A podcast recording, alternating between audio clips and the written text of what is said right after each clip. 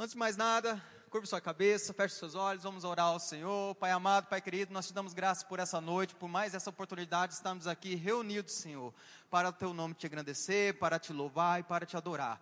Obrigado pela vida dos meus irmãos, Pai, que estão aqui hoje com o coração abertos e inclinados para te ouvir. Eu declaro ouvidos abertos, corações sensíveis para receber tudo que o Senhor tem para, para a vida de cada um deles, Pai. Muito obrigado, no nome do nosso Senhor Jesus Cristo. Amém e amém. Glória a Deus. Bom, quem estava aqui domingo passado, Possivelmente, né, você se recorda que o nosso pastor iniciou esse mês de novembro com um tema que particularmente eu gosto muito, que é prosperidade, né? Prosperidade nas finanças, mas tema geral prosperidade. Eu gosto muito desse tema, principalmente porque ela é bem polarizada, né? ela traz bastante questões, bastantes assuntos, bastantes tópicos para a gente discutir, porque de fato, né, quando você sai, como você busca é, estudar mais a respeito de prosperidade, muita confusão, muita interpretação a respeito desse assunto, né? Se é desejo mesmo que sejamos prósperos, se é desejo que Deus quer que sejamos ricos, se eu posso ter riqueza, se eu posso ter dinheiro, tudo isso às vezes passou já pela sua cabeça, assim como já passou pela minha cabeça um dia. E esse tema, então, em, em novembro, iremos, né, todos os domingos, falar sobre prosperidade, né? Tema tão é, específico e tão propriamente dito para nossas vidas. Então, Primeira coisa que a gente precisa entender sobre prosperidade. O pastor nos falou no domingo passado que Deus deseja que você seja próspero.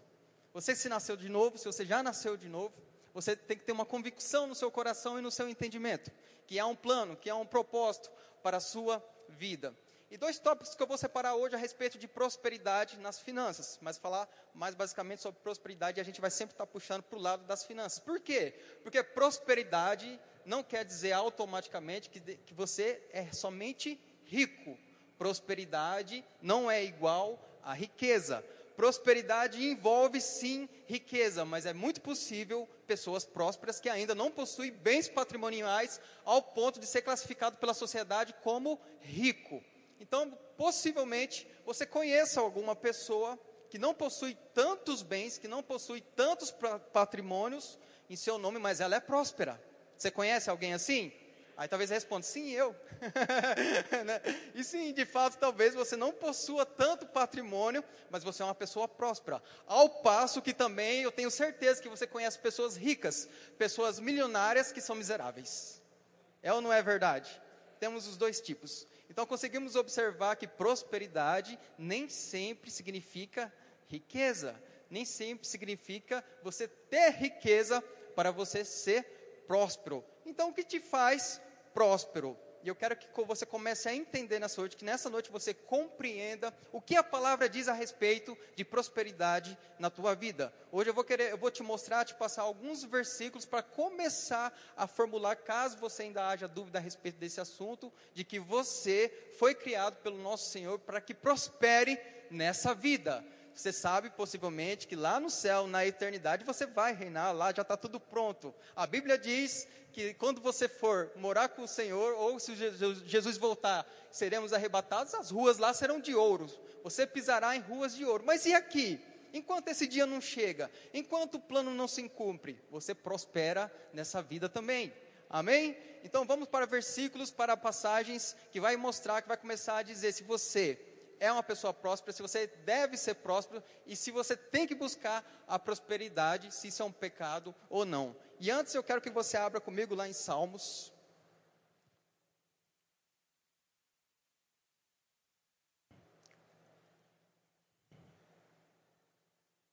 Vou trocar.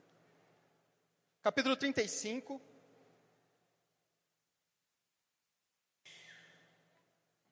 Muitas questões a respeito de prosperidade, se eu posso ser rico, se eu não posso. E eu quero começar a te mostrar com embasamento na palavra de que sim, você nasceu para ser próspero. Salmos 35, capítulo 35, versículo 27. Abra comigo.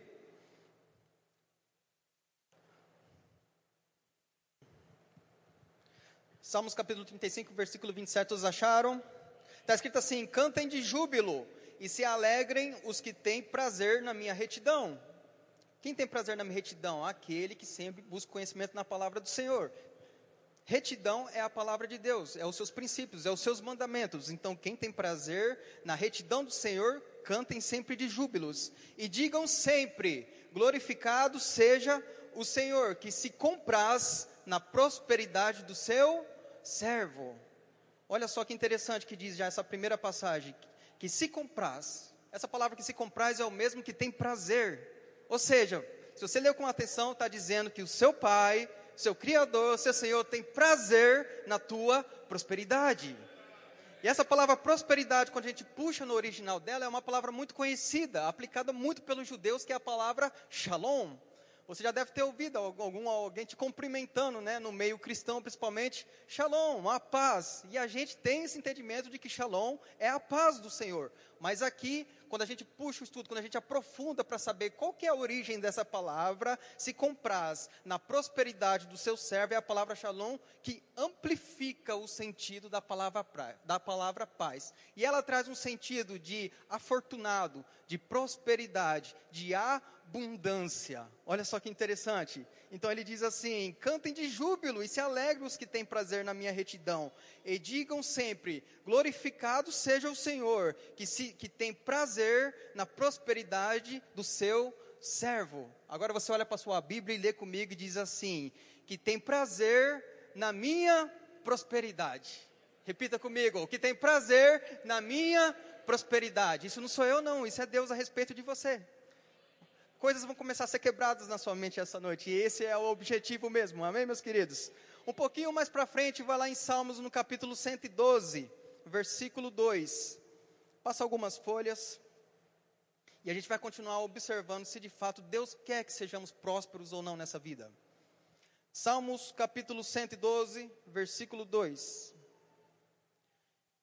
Ele diz assim: Aleluia! E é sempre com expressões de júbilo. Por isso que eu perguntei: a alegria no Senhor é a tua força?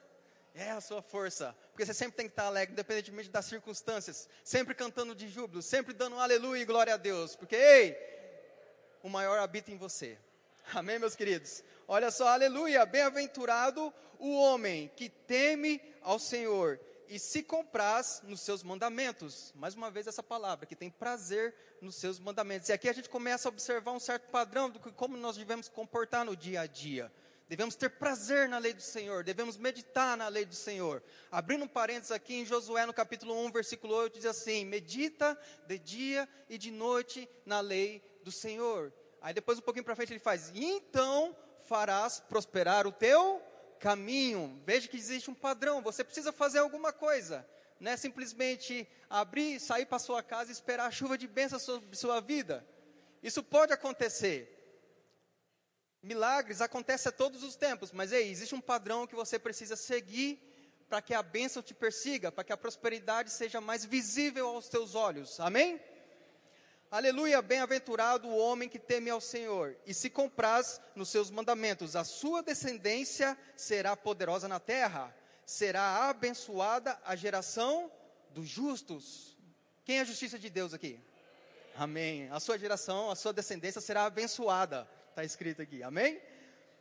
A sua descendência será poderosa na terra, será abençoada a geração dos justos. Versículo 3: Na sua casa a prosperidade. E essa palavra prosperidade, ela tem um significado de abundância. Não é pouca coisa. é abundância. Ei, seu pai, ele é exagerado. Amém? Nunca limite Deus. Nunca limite Deus, porque Ele pode fazer infinitamente mais do que você pensa e do que você pede. Amém? Então, esse significado aqui quer dizer realmente em abundância. Na sua casa há prosperidade. Em qual casa? Na sua. Então você lê assim: na minha casa há prosperidade e riqueza. Está escrito isso aí na sua Bíblia também? Olha só, você não precisa ter medo de riqueza. Tá vendo? Parece até meio engraçado e até um ponto meio assim de zombação, mas sabe que a gente começa a conversar com algumas pessoas, né, que, que já tem muitos anos de cristão, outras doutrinas, e as pessoas, algumas têm medo de riqueza. Algumas pessoas têm medo até de receber ofertas ou receber patrimônios, porque eles dizem, não, riqueza, dinheiro é coisa do diabo. Ei, meu querido, nem tudo é culpa do diabo. Começa a entender essas coisas. Riqueza, quem é o dono do ouro e da prata, segundo a Bíblia, a segunda palavra de Deus, é o próprio Deus.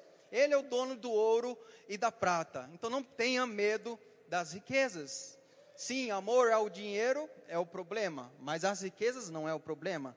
Olha só o que está escrito na sua Bíblia, não sou eu que estou falando, eu estou apenas lendo o que está escrito na sua Bíblia. Amém? Na sua casa há prosperidade e riqueza. Aleluia. E a sua justiça permanece para sempre. E no Novo Testamento, onde a gente consegue achar então? Abra comigo lá em 3 João, vá lá para o finalzinho da sua Bíblia.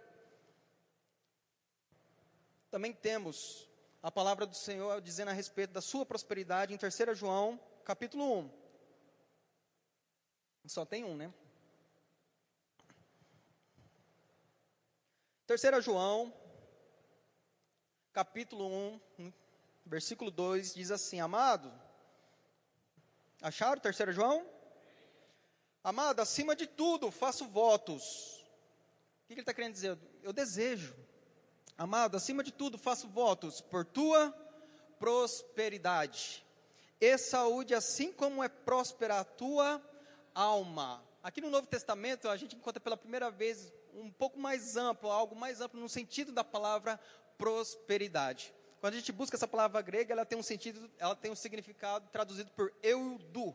No Novo Testamento, essa palavra eudu, encontramos ela três vezes. E ela tem um sentido muito interessante, porque ela diz assim, que essa palavra eudu, no sentido de jornada. Diga assim comigo, jornada. A jornada que você vai passar aqui na terra. Você sabe que você não é desse mundo? Amém. Você vai passar uma jornada nessa terra. E aqui João está dizendo assim: Ei, eu desejo, eu faço votos para que, sua, para que seja próspera a sua jornada, para que você cumpra o plano, o propósito a qual o Senhor estipulou para a sua vida, sem necessidade de nada. Esse sentido de eu, do, de jornada é você passar, fazer uma jornada abastecido, fazer uma jornada com ampla suficiência. E é exatamente isso que João está dizendo para aqui. E às vezes a pessoa pergunta assim, mas eu não estou entendendo, porque quando eu começo a ler a terceiro João, ele está falando para uma outra pessoa, que é Gaio. Por que isso quer dizer, dizer direcionado a mim? Ei, meus queridos, você tem que entender uma coisa. Você acredita no que está escrito na Bíblia? E aqui quem escreveu foi ninguém, nada menos que João. Amém? Não fui eu quem escrevi, foi João quem escreveu. E eu acredito, e eu creio de todo o meu coração que sim, ele é inspirado por Deus, porque a Bíblia diz que toda a palavra de Deus é inspirada. E nada contra, por exemplo, os outros, Judas, por exemplo, que tem apenas um livro. É santo também, é sagrado. Mas ei, João escreveu o Evangelho, escreveu o primeiro João, o segundo João, o terceiro João e Apocalipse. Eu dou um crédito para o que ele está dizendo aqui. Amém? Não tem como você desassociar e tentar tirar interpretações de que, não, talvez essa prosperidade que ele está falando seria simplesmente para Gaio. Não, é para mim e é para você e é para todos os santos. Amém, meus queridos? Amado, acima de tudo, faço votos por tua prosperidade e saúde. Por que saúde? Porque é desejo do Senhor que, que te vá bem em todas as áreas, que você esteja saudável financeiramente, que você esteja saudável nas suas relações com a sua esposa, com o seu cônjuge, com suas relações empresariais, com as suas relações sociais. Ei, você vai tudo bem. Você vive uma vida, você cumpre uma jornada de prosperidade aqui nessa terra. Todas essas coisas são para começar a te introduzir, para começar a entender que sim, Deus tem um plano, tem um propósito para a sua vida. Você foi chamado, assim como o seu irmão do seu lado foi, foi chamado para um outro caminho, mas todos cumprirão uma jornada. E não é desejo do Senhor que você cumpra essa jornada, que você cumpra o seu propósito aqui com escassez. Escassez, miséria, pobreza já não mais faz parte da sua vida, porque você foi resgatado da maldição da lei. Ei, meu querido. E o seu rosto já sabe disso? Diga assim: Eu fui salvo. Quando você é salvo, quando você aceita o Senhor Jesus como Senhor da sua vida, um pacote te completa um pacote te pega e agora você tem preservação, você tem prosperidade, você tem provisão, você tem saúde. E agora nada mais dessas coisas podem viver na sua vida. Ah, mas está acontecendo. Ok, está acontecendo, a fé não nega os fatos. Mas agora você tem autoridade que foi otorgada para você pelo nosso Senhor Jesus, que diz: Ei, você não precisa mais viver com essas coisas. Se está aí, se doença está aí, se falta está aí, diga contra ela. Creia com o teu coração. Fale com a tua boca. Que coisas vão acontecer, meus queridos. Coisas vão acontecer. E eu falo com isso de testemunho, porque coisas já aconteceram. Amém, meus queridos? Diga assim: Eu sou próspero. Então, por que será que às vezes a gente começa a ouvir, começa a interpelar situações do respeito? Mas por que, que pessoas então passam tantas necessidades? Por que, que a gente vê tanta pobreza? Por que a gente vê tanta miséria neste mundo? Justamente por isso, porque o mundo jaz do maligno. Ei, presta atenção aqui em mim. Amém? O Senhor está falando contigo nessa noite. O mundo jaz do maligno, mas você não é do mundo. A Bíblia diz que você é sal dessa terra. Você foi chamado para, para pregar o Evangelho, para expulsar demônios e para fazer coisas maiores do que foram feitas na época de Jesus Cristo. O grande problema é que a gente não está levantando das nossas cadeiras. O grande problema é que a gente está esperando que os milagres aconteçam somente pela boca dos outros. E aí, qual é a diferença entre você e eu que estou com esse microfone na mão? Zero, nenhuma. O poder está dentro de você. O mesmo poder que habita em mim, o mesmo Espírito que habita em mim, também habita dentro de você. Lá em Gênesis, no capítulo 1, quando Deus está criando o homem, a partir do versículo 26, diz lá: E criou Senhor Deus o homem, e criou conforme a imagem e a semelhança de Deus. E lá no capítulo, lá no versículo 28 já diz assim: E Deus o abençoou. Ei, você é abençoado. Pega comigo essa situação aqui. Por quê que é importante isso aqui? Porque você vai começar a entender que a bênção do Senhor é que te capacita. Lá, exatamente no, no Gênesis 1, diz assim: Deus o abençoou, abençoou ele disse: Sejam férteis e multipliquem-se. E essa palavra aqui, férteis, a gente acaba limitando ela somente para a questão de procriação. Mas não é isso. Também, quando a gente busca um sentido mais amplo dessa palavra, quer dizer fértil de fertilidade, de abundância também, de multiplicação, não somente da espécie, mas de tudo. Porque logo em seguida o Senhor Deus diz assim: Ei, governe sobre todas as coisas. Como que você vai governar sendo pobre miserável? Como pode você, sendo estabelecido aqui, justiça de Deus, pode prosperar vivendo na miséria e se conformando com isso? Não acontece. É necessário que haja uma expansão, é necessário que você avance e é necessário que você cumpra a sua jornada nessa terra. Amém? E Deus já lá, a ideia original de Deus já foi te abençoar.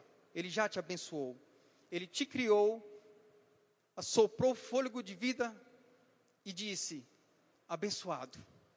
Você é abençoado.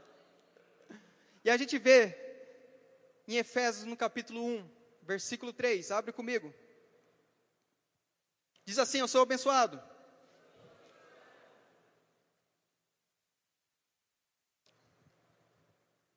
O mesmo sentido.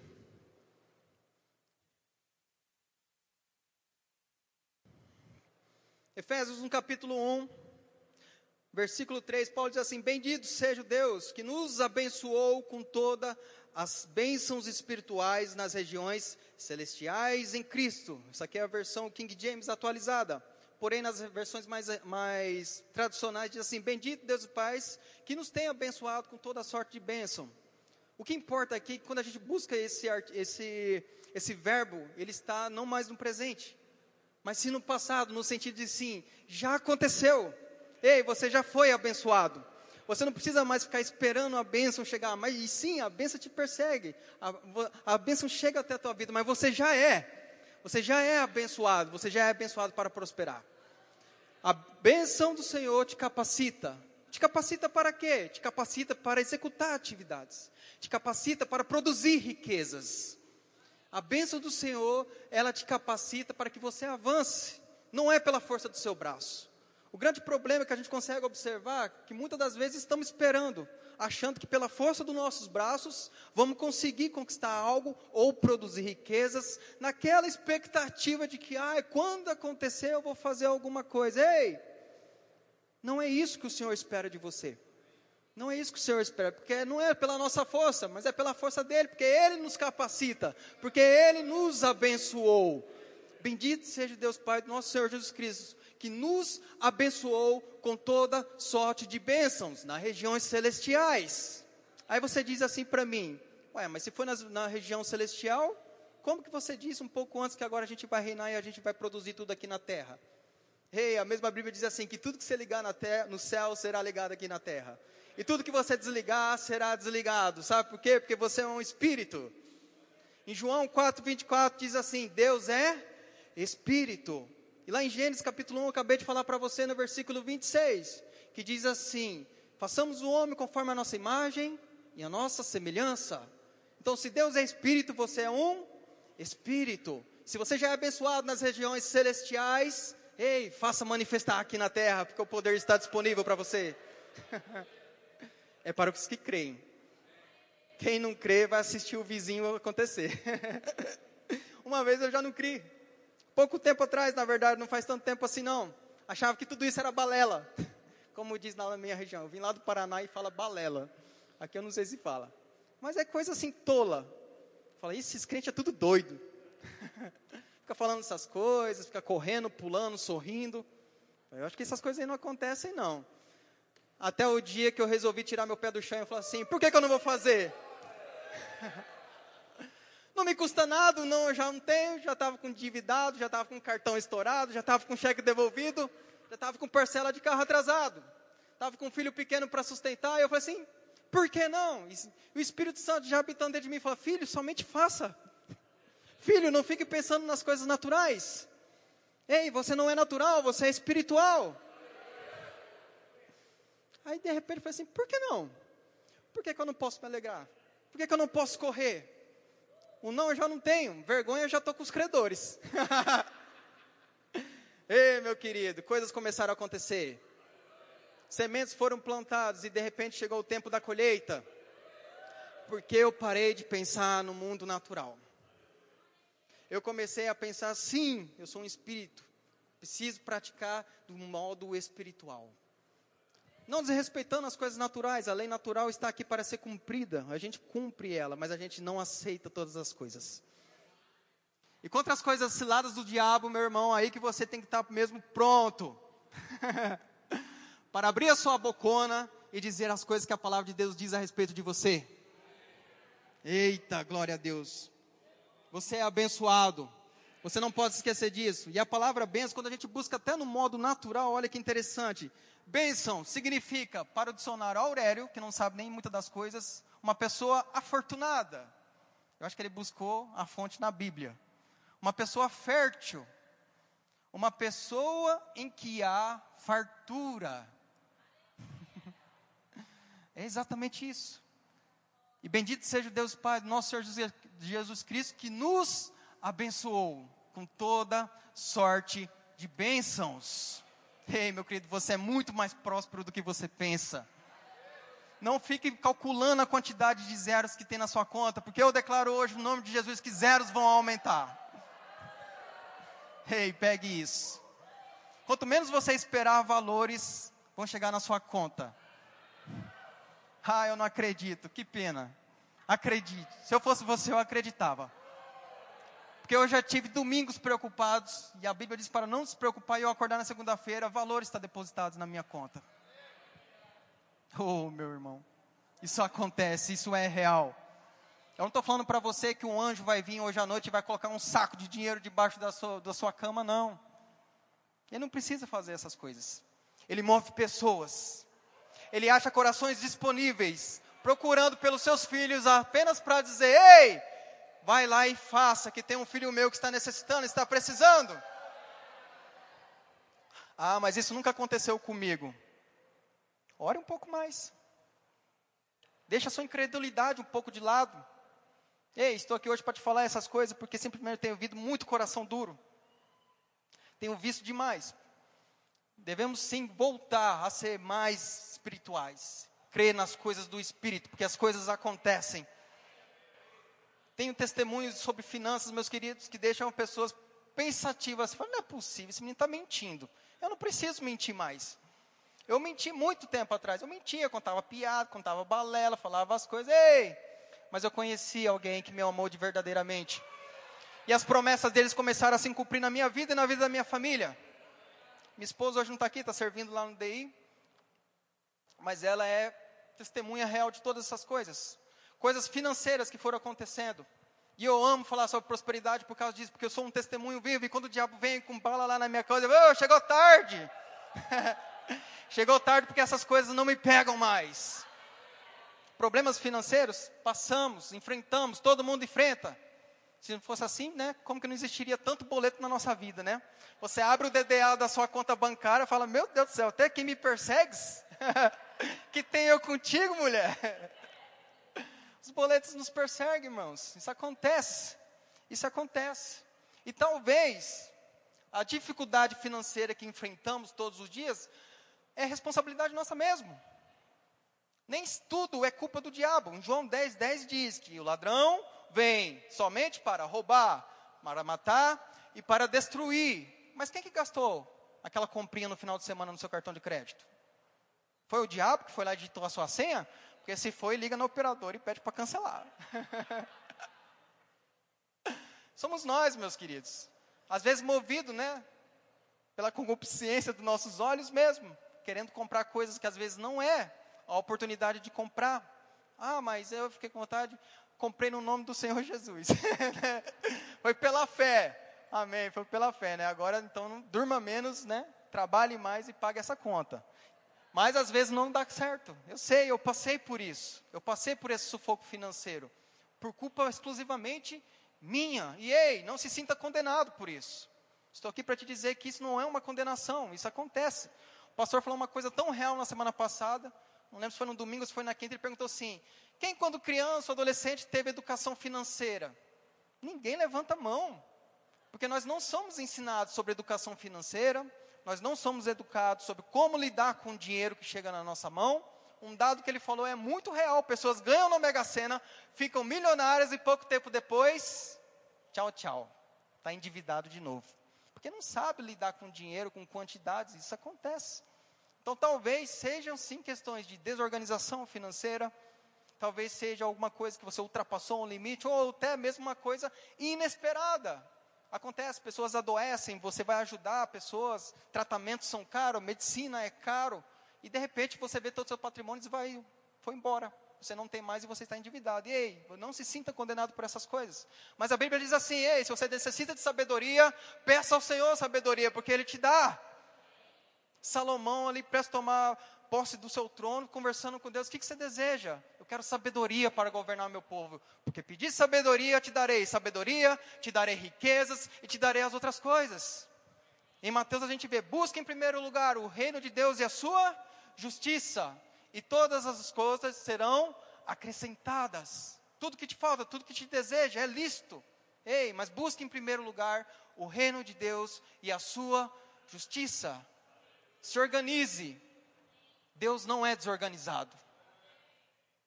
Você já parou para perceber? Gênesis capítulo 1, com certeza você já leu. Porque a gente tem um mau hábito de começar a ler Gênesis, chega no capítulo 3 já para, né? Aí depois eu vou ler a Bíblia de novo. Gênesis 1. Deus criou o céu e a terra. No primeiro dia, chegou no capítulo 3, a gente para. Aí depois volta de novo para o capítulo 1. Mude a estratégia, comece lá por Abacuque, por Apocalipse, e vai indo. Vai ser mais mais, mais organizado para você. Mas a gente observa que Deus não é desorganizado. Começou a criar as coisas perfeitamente, cada modo, no seu tempo. Deus não criou primeiro o homem e depois foi ver onde, qual casa que ele ia morar. A gente, a gente atropela as coisas. A gente tem esse mau hábito de sair atropelando na ânsia. Organize-se, que eu tenho certeza que as coisas vão fluir. Porque acontece, meus irmãos. Eu passei por isso acontece, mas com organização, com sabedoria e confiando no Senhor, as coisas vão acontecer. Lá em Provérbios, ainda no capítulo 10, falando sobre bênçãos ainda, versículo 22, se quiser tomar nota, diz assim: A bênção do Senhor enriquece, e nela não traz desgostos. O que, que isso quer dizer? Quer dizer que você não pode se comparar com pessoas ímpias, enriquecendo a troco de nada. Ei, quando a riqueza chega à tua mão e você está cumprindo os princípios, você é temente ao Senhor, não vai trazer desgosto para a sua vida. Por quê? Porque traficante é milionário. Já parou para pensar? Coisa que mais dá dinheiro no mundo hoje é o que? É droga, é tráfico, é fraude. Todas essas coisas dão dinheiro. Mas traz ou não traz desgosto? Traz desgosto, traz morte, traz corrupção da carne. Agora contigo não. Ei, a riqueza chegará na tua mão porque te pertence e ela não trará desgosto, porque você é temente ao Senhor e você está cumprindo os planos e o propósito de Deus. E você entende, a partir de hoje, se você não entendia, agora você vai entender, que você é mordomo do Senhor. O que, que é um mordomo? Mordomo é aquele que administra os bens de alguém. Não é verdade? E tudo que chega na sua mão, tudo que chega na sua mão, dinheiro, bens, patrimônio, pessoas, ei, não é seu, meus queridos. Assim como os filhos não são seus, o seu dinheiro, a sua riqueza também não é seu. Por quê? Porque não é pela força do seu braço. é do Senhor e agora você está administrando isso. E como você se sentiria se você colocasse na confiança de alguém todo o patrimônio que você tem e depois de algum tempo você volta para prestar conta e essa pessoa fala assim: Ixi, tem mais nada não. Gastei tudo. A Bíblia nos diz sobre a parábola. Mas você é mordomo. Então você precisa entender que toda a riqueza que está nas suas mãos não é seu. Deus, na sua bondade, no seu amor, na sua misericórdia, pede que você devolva dízimos, por exemplo. Ainda pessoas têm dificuldade de dizimar e de ofertar. De uma riqueza que nem é dela. e fica pensando, ah, mas eu não vou encher bolso de pastor, não. E essa frase é minha, viu? Porque eu já falei ela por muito tempo. E eis-me aqui. e eu falava, eu não vou encher bolso de pastor, não. Tá? Pastor não vale nada. Pastor é tudo vai para o dinheiro dele. Meu Deus, quanta ignorância. Mas graças a Deus eu fui limpado pela palavra do Senhor. E quanto mais você aprofunda nesse assunto, quanto mais você começa a estudar sobre finanças, sobre prosperidade, sobre riqueza, você vai começar a entender que, ei, não é para pessoas. Você está cumprindo um princípio que tem uma influência muito forte no mundo natural e no mundo espiritual. Independentemente de quem recebe aqui na terra, você está cumprindo o seu princípio com excelência. E a Bíblia diz que quando você está ofertando com gratidão, como foi dito hoje nos dízimos e ofertas, com alegria, esse sacrifício que você faz, que muitas das vezes é sacrifício, sobe como cheiro suave para o Senhor.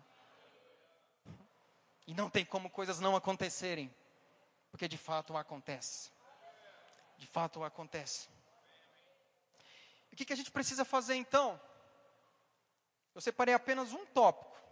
São várias coisas, várias situações que você deve seguir, princípios que você deve cumprir, para que a sua vida de prosperidade avance com mais celeridade. Mas eu trouxe apenas um dentre vários, que você cumprindo também este princípio, muitas portas vão se abrir, muitas coisas vão começar a engrenar e a voltar a rodar essa engrenagem na sua vida. Que é o que? É sermos melhores doadores. Como assim doadores? Sermos mais generosos. Tenho visto que? Conversando com pessoas e observando no geral que estamos feitos passarinhos no ninho somente com a boca aberta esperando que nossa barriga se enche. Quando na verdade a Bíblia nos diz para, ser, para ser imitadores de Deus. E o que, que Deus foi e o que, que Deus é generoso conosco? O tempo todo. E a gente sempre fica repetindo: Deus é bom, Deus é bom, Deus é bom. E a gente não está fazendo nada a respeito disso. A gente simplesmente fala e repete como um papagaio que está na gaiola repetindo e falando as mesmas coisas que o seu dono fala. Quando a Bíblia diz, ei, sejam imitadores de Deus. E o que, que Deus é na sua vida? O que, que Deus fez por você? Eu tenho certeza que se eu conversar com todos que estão aqui presentes hoje, essa igreja está linda hoje. Todos vão dizer assim: Deus já fez isso por mim, cara. Deus já aconteceu isso. Deus fez, ei, vai fazer muito mais. Mas é necessário que a gente comece a prestar mais atenção e ser imitadores de Deus. Começarmos a sermos mais doadores, a praticar mais a doação. Porque a gente fala, Deus é amor, Deus é amor. E como desvincular? Não tem como desvincular amor de generosidade. É impossível isso acontecer. Generosidade é uma virtude de Deus. E essa palavra generosidade diz que é uma virtude daquele que se dispõe a sacrificar os próprios interesses em benefício de outrem. Quando eu li significado na hora, eu lembrei de Jesus Cristo. Que sem pensar, sem remediar, ainda que por um minuto sequer, diz: Pai, se for possível, passa de mim esse cálice. Mas que não seja feita a minha vontade, mas que seja feita a tua vontade. E então ele se entregou por mim e por você. Foi levado à cruz, foi cuspido, foi rasgado, foi chicoteado, foi soqueado. Eu e você não conseguimos nem imaginar o que Jesus Cristo passou por mim por você. A gente lê, a gente interpreta, mas a gente não consegue imaginar o que ele passou pela gente. Para hoje, estamos aqui hoje, com a bocona aberta, esperando. Ai meu Deus, manda aquele dinheiro que eu preciso pagar a conta. Ai meu Deus, eu estou precisando de ganhar esse dinheiro. Ai meu Deus, esse negócio que não fecha. Quando a gente abaixa a nossa cabeça, olha para o lado, um irmão, às vezes, passando necessidade de pagar uma conta de luz. É forte, eu sei que é forte. Mas isso serve também para mim. Eu não estou aqui realmente para falar e jogar todas essas coisas para a igreja, não. Para mim também, principalmente, para mim. Ei, precisamos estar mais atentos em amor, precisamos estar mais atentos à generosidade. E quando eu falo em amor, não é para aceitar todas as coisas, não, que amor não é isso. Esse amor detupado do mundo aí, não. Venha, pode viver essa vidinha que está levando aí. Ei, Deus é amor. É, Deus é amor, sim, com certeza Deus é amor. E você, está amando do jeito que Ele te amou? Você está amando os outros filhos? Está cumprindo o papel que Ele te chamou para ser generoso? Em Efésios, no capítulo 5, se você quiser anotar, está escrito que eu já disse: sede, pois, imitadores de Deus, como filhos amados. Você é filho? Aleluia, você é filho. E andai em amor, como também Cristo nos amou e se entregou a si mesmo por nós, como oferta e sacrifício a Deus em aroma suave. A Bíblia diz que ele era rico, mas ele se fez pobre para que você fosse feito rico. A Bíblia diz que nele não foi encontrado nenhum pecado, mas ele se fez pecado, para que nele fôssemos feitos justiça de Deus. e a nossa generosidade? Onde que está? O que devemos fazer?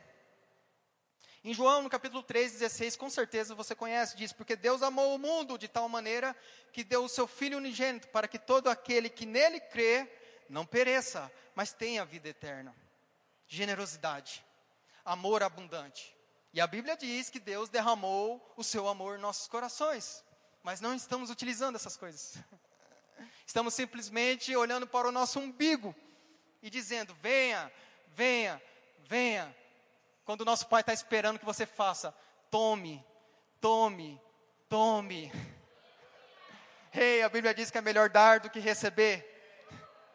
E isso é um fato. Meu Deus, que alegria é você poder ajudar, você poder compartilhar. E eu não estou falando de grandes fortunas, meu querido. Porque às vezes você pensa assim, ah, mas eu ganho só um salário mínimo, está difícil. É, não estou falando disso. Dinheiro sim, envolve essa questão, mas eu estou falando de tempo. Eu estou falando de conhecimento. Qual foi a última vez que você doou o seu conhecimento para o irmão? Qual foi a última vez que você doou um serviço que o irmão estava precisando, talvez? Nem que seja instalar um chuveiro. Tem gente que não consegue. Qual foi a última vez que você doou as suas riquezas para o seu irmão? Generosidade, amor. Você está me amando ainda? Essa noite está poderosa, né? Diz assim que quando faz esse silêncio é porque Deus está passando a faca em você. Se está passando em você, imagina em mim quando estava preparando essa mensagem. Todo, todo furado. Esse vaso magro aqui, se jogar água, vaza tudo. Deus é bom demais, meus queridos. Lá em 2 Coríntios, no capítulo 9. Ah, me perdoa, Gálatas 6. Gálatas 6. Coríntios a gente vai depois. Gálatas no capítulo 6, versículo 10.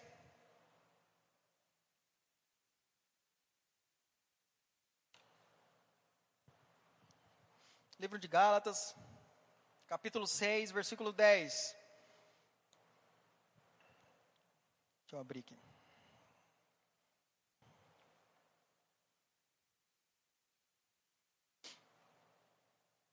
Paulo diz assim: Por isso, enquanto tivermos oportunidade, façamos o bem a todos. É o papel do cristão. Façamos bem a todos, mas principalmente aos da família da fé. Eita glória! Quando eu li isso, falei: É isso, é exatamente isso. Somos uma igreja, somos um corpo vivo. E ele diz assim: Todas as vezes que tiver uma oportunidade, façamos o bem. E eu fiquei meditando, todos os dias é proporcionado oportunidades na nossa vida. A todo momento, seja no domingo ou no feriado. A todo momento é proporcionado para mim e para você fazer o bem. Mas aí ele faz uma advertência. Mas faça principalmente aos amigos, aos irmãos, à família da fé. Por quê? Porque você é um corpo. Você pertence a uma igreja, você congrega a uma igreja e todos são seus irmãos. E você é um corpo nessa igreja. Quando você está mal, dentro de uma pessoa de 350 pessoas que está aqui, quando um está mal, começa a causar danos a outro. É como um câncer no corpo. Começa uma célula, aquela célula está mal, não está tratada, e vai, vai pegando as outras do lado. Nós somos um corpo. E quando um está mal, em pouco tempo o restante está tudo mal. E é, cabe a nós, estar tá sempre zelando, estar tá sempre atento, para que façamos o bem, principalmente aos da família da fé. É papel do cristão dar esmola? Sim, a Bíblia diz isso a todo tempo. Até sobe, sobe como cheiro suave ao Senhor. Mas o papel principal da igreja, o meu papel principal, o seu papel principal é pregar o Evangelho para essas pessoas. Jesus diz: diga João Batista que os cegos veem, que os coxos andam, que os leprosos são curados e aos pobres está sendo pregado o Evangelho. Então, sim, as pessoas que não são cristãs, que não são dessa igreja, principalmente, devemos pregar o Evangelho. Está precisando de assistência? Estamos aqui para dar assistência. Mas, ei, vamos olhar para dentro da casa. ah, mas é muito difícil. Não consigo nem contratar o serviço dos irmãos. Ei, que coração é esse que você tem? Eu já escutei isso. Que os irmãos é muito difícil. Será que você que não é difícil? Será que não é você que sorri para o seu irmão? Ah, mas naquela igreja não me dão nenhum sorriso. Você sorri? Porque sorriso é fácil de ser retribuído. Quando você para no semáforo, vem aquelas pessoas pedindo dinheiro, né, para comprar ali a cachaçinha deles, vem sorrindo, você já percebeu? Ah, tio, não sei o quê. Dá um real aí. É sem rir, porque você olha pro cara e fala, meu Deus, o cara tá rindo, mano. E aqui dentro da igreja, às vezes, aí com essa cara, não sorri por irmão, não dá uma paz do Senhor para o irmão. Já passou a pandemia. Coisa linda que foi hoje, o Luiz abrindo o culto e falou assim: Ei, cumprimenta quatro amigos aí perto de você. Eu consegui cumprimentar três. Aí já acabou o tempo, não deu muito não. Mas que alegria, que coisa linda. Cumprimente seus irmãos. Pergunte, ei, você está bem? Mas não é essa pergunta de Facebook, não. Você está bem? O cara fala assim, rapaz, não sei o que. Ei, estou indo, cara, não sei o que. Se você perceber, sentir no seu espírito alguma necessidade, não é somente o pastor presidente que tem que resolver essa questão. Eu e você também. Está sentindo que alguém está com uma necessidade? Ei, e aí, vamos conversar, como é que está, o que está acontecendo, posso te ajudar? E eu sei, meus queridos, eu sei que há um extremo, que algumas pessoas acabam se aproveitando, mas são, ó, parcelas tão pequenas, parcelas tão pequenas dessas pessoas, todas as demais não são desse tipo, não são desse tipo. Abra comigo lá, em Filipenses, no capítulo 4. Filipenses capítulo 4, versículo 18. Paulo também nos conta essa mesma oportunidade que aconteceu. Igreja sustentando a igreja. Igreja socorrendo a igreja. Filipenses capítulo 4, 18 diz assim: Recebi tudo. Paulo falando aqui e agradecendo aos filipenses. Recebi tudo e tenho abundância Estou suprido desde que Epafrodito me passou às mãos o que me veio de vossa parte, como aroma suave, como sacrifício aceitável e aprazível a Deus. Estava passando uma necessidade aqui, Paulo, e a igreja de Filipe se reuniu, levantou uma oferta e mandou para o seu líder. E aqui ele agradecendo: Ei, eu sei viver na escassez, eu sei viver na abundância, mas glória a Deus por isso. Vocês entenderam que fazer parte do reino é isso. Isso é uma vida de prosperidade. É você viver independentemente das circunstâncias, cumprindo a sua jornada aqui nessa terra, suprindo e expandindo o reino. Não tem outro jeito. É com a pregação do evangelho e é com a distribuição de bens. Os seus bens têm que fazer participação. A Bíblia diz: Como ouvirão se não há quem pregue? E como irão se não tem quem os envie? E enviar é justamente dinheiro. Paulo, nessa época aqui, já necessitava de assistência para fazer as viagens missionárias dele. E ele era suprido pelas igrejas. A igreja de Filipe, a igreja da Macedônia. E é essa questão que a gente precisa, é generosidade. Precisamos ser mais generosos. Diga assim: Eu sou generoso. Diga e repita, meu irmão, para você ficar cravado nessa mão. Eita, rapaz, mas eu não consigo não, não consigo nem pagar um geladinho para minha mulher. Ei, isso está caindo por terra agora, em nome de Jesus. Se você tem dificuldade de abrir a sua mão, comece com a tua esposa. Pague um picolé, pague um sorvete. Amor, não tem condição de pagar nada, mas eu, essa semana você vai lá tomar o sorvete que você mais gosta. começa nas pequenas coisas, meu querido, porque a sua mente vai se renovando com essas coisas. Não espere você amanhã dar uma Ferrari para a sua esposa ou a esposa dar para o marido. pega, irmão, pega que acontece. Mas pequenas coisas vão começando a mudar. O Senhor diz assim: Ei, seja fiel no pouco e no muito eu te colocarei. Não espere as coisas grandes acontecer. Vá de degrau em degrau. Em pequenas coisas você vai mudando. Mas eu tenho uma certa dificuldade, eu não consigo expandir. Ei, abra comigo lá em 2 Coríntios. Já estou quase terminando. 2 Coríntios, capítulo 9, 10.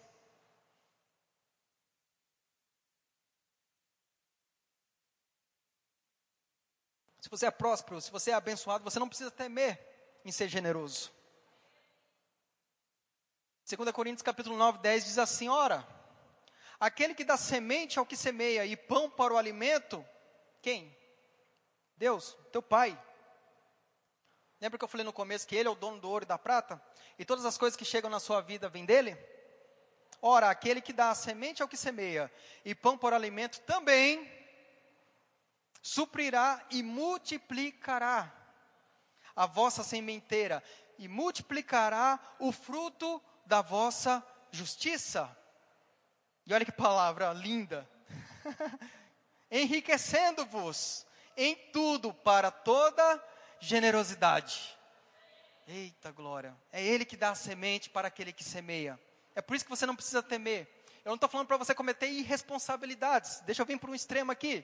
Porque hoje em dia, principalmente vai para o YouTube, as pessoas picotam uma coisa que a gente fala e fala, meu Deus, ele está falando para sair dando todas as coisas. Presta atenção que eu não estou falando isso. Eu estou falando, ei, não se preocupe, se vem no teu coração para você semear, para você ofertar, faça isso com generosidade, mas não com irresponsabilidade.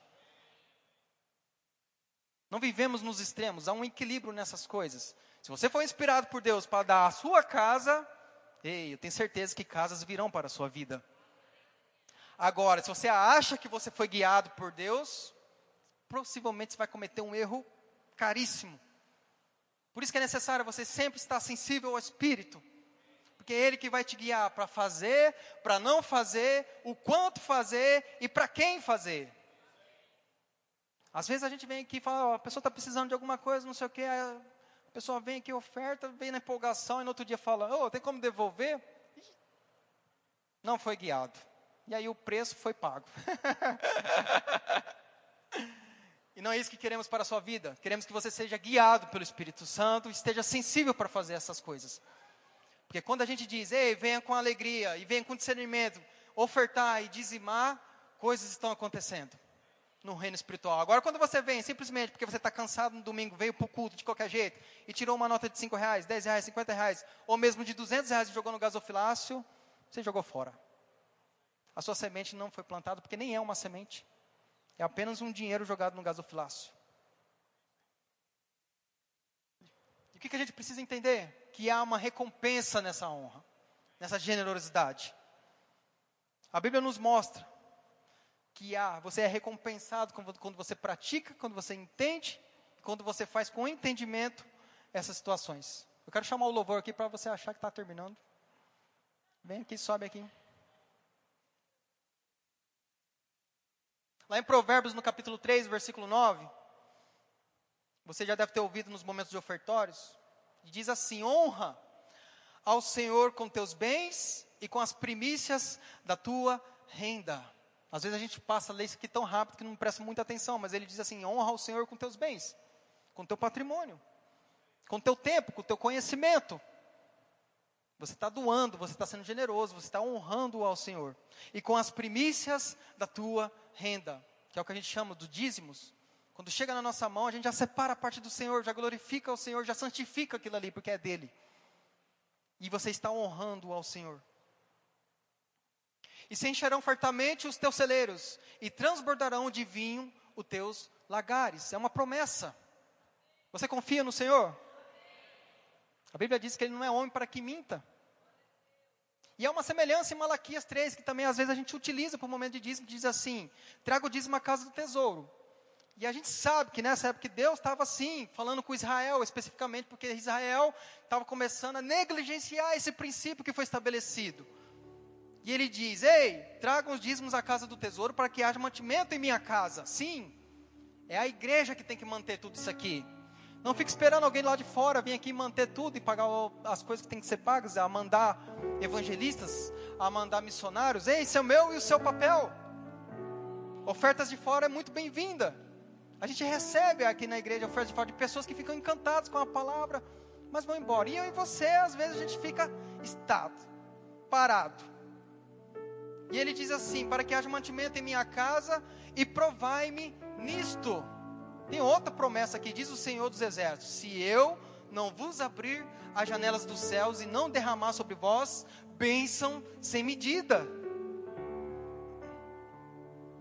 Como que não podemos ser generosos com essas promessas sobre as nossas vidas? Às vezes ficamos temerosos, com medo, mas ei, não se preocupe com essas coisas, porque o teu Pai que está lá no céu te supre e faz abundar todas essas coisas na sua vida. Você precisa crer você precisa confessar a fé, você precisa praticar a autoridade que foi otorgada em sua vida, porque senão é só palavras, é só conhecimento, todas essas coisas que a gente fala para você. Porque pode ser que amanhã você chegue assim e falar, ah, não está acontecendo, você me falou, eu tentei, você praticou, caiu por revelação, você meditou sobre essas coisas. Por isso que diz, ei, medita na minha lei de dia e de noite, e então farás prosperar o teu caminho. Deus não precisa provar mais nada para a gente. A cruz no Calvário é a maior provação de todas as coisas.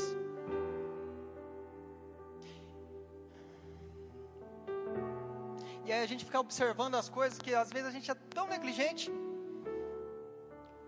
A gente fica pensando no nosso próprio umbigo. A gente fica pensando, esquecendo dos irmãos e esquecendo até mesmo da nossa liderança, do nosso pastor. Uma igreja linda desse tamanho aqui, fica pensando no passado, passado, passado, que já foi. E esse dia eu me peguei, depois no final você ora por mim. Eu falei assim: Meu Deus do céu, qual foi a última vez que eu honrei, contando meu pecado, tá? depois corta lá do YouTube. Meu Deus, qual foi a última vez esse ano que eu honrei o meu pastor? Eu não estou falando de grandes fortunas, meu querido. Estou falando de pequenas coisas. Um cafezinho que você chama para tomar uma palavra que você bate com ele ali, ô pastor, que, que você está tudo bem na sua casa? Porque nós somos apacentados pelo nosso pastor. Ei, mas o nosso pastor também tem a vida dele. E há uma graça, uma unção específica sobre a vida do nosso pastor. E a gente vê essa igreja expandindo, crescendo, avançando. E a gente só preocupado na gente. e lá em Mateus, no capítulo 10, Jesus disse assim: quem vos recebe a mim, quem vos recebe, recebe a mim. Aqui ele está falando aos apóstolos, aos discípulos dele. Abre comigo Mateus 10.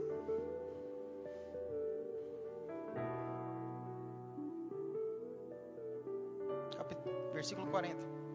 Diz assim: Quem vos recebe, a mim me recebe. E quem me recebe, recebe aquele que me enviou. Quem recebe um profeta no caráter de profeta receberá o galardão de profeta. Quem recebe um justo no caráter de justo receberá o galardão de justo. E quem der a beber, ainda que seja um copo de água fria, a um destes pequeninos, por ser este meu discípulo, em verdade vos digo que de modo algum perderá o seu galardão. Em 1 Samuel, no capítulo 2, versículo 30, na parte final, o Senhor diz assim: Porque aos que me honram, eu honrarei. Porém, aos que me desprezam serão desmerecidos. Esse é forte. Olha o poder da honra que existe.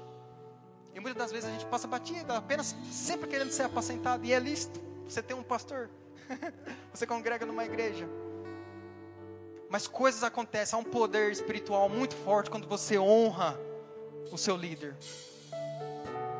Quando você honra o seu pastor.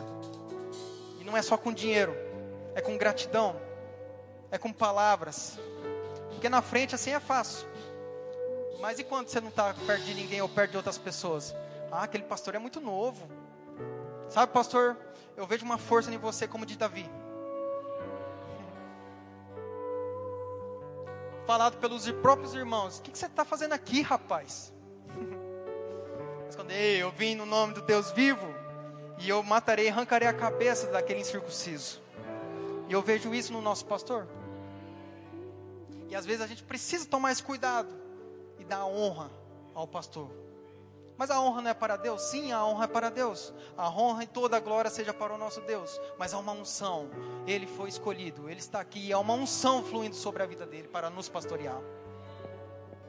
Em 1 Timóteo, no capítulo 5, versículo 17, diz assim: Devem ser considerados merecedores de dobrados honorários os presbíteros que presidem bem. Como você pode olhar para essa igreja e falar que essa igreja não é bem presidida? Com especialidade os que afadigam, os que se afadigam na palavra e no ensino. E por que, que eu estou falando todas essas coisas? Não é para você simplesmente dar dinheiro, não. Gente não estou pedindo dinheiro aqui, não. Não se esforce para me entender mal. Eu estou dizendo que uma vida de prosperidade, uma, você precisa viver uma vida com generosidade. Não basta você querer ser somente próspero, porque isso você já é, você nasceu de novo. E se por acaso alguém ainda que não nasceu de novo, a gente vai fazer um apelo no final e você começa a viver essa vida. Mas a prosperidade está disponível para todos aqueles que aceitaram Jesus que nasceram de novo. Mas não basta somente querer ser próspero e não cumprir os demais princípios, porque as coisas não vão fluir. E a gente vem vivendo dia após dia, deixando o nosso dever e só querendo o que nos cabe. E hoje eu trouxe essa palavra não para ser dura. mas para que a gente possa pensar, meditar nessas coisas e honrar aquele que é digno de honra, de toda glória, nosso Senhor, mas também aquele a qual Ele colocou para nos pastorear, para nos guiar, para nos liderar, para nos instruir, para nos ensinar.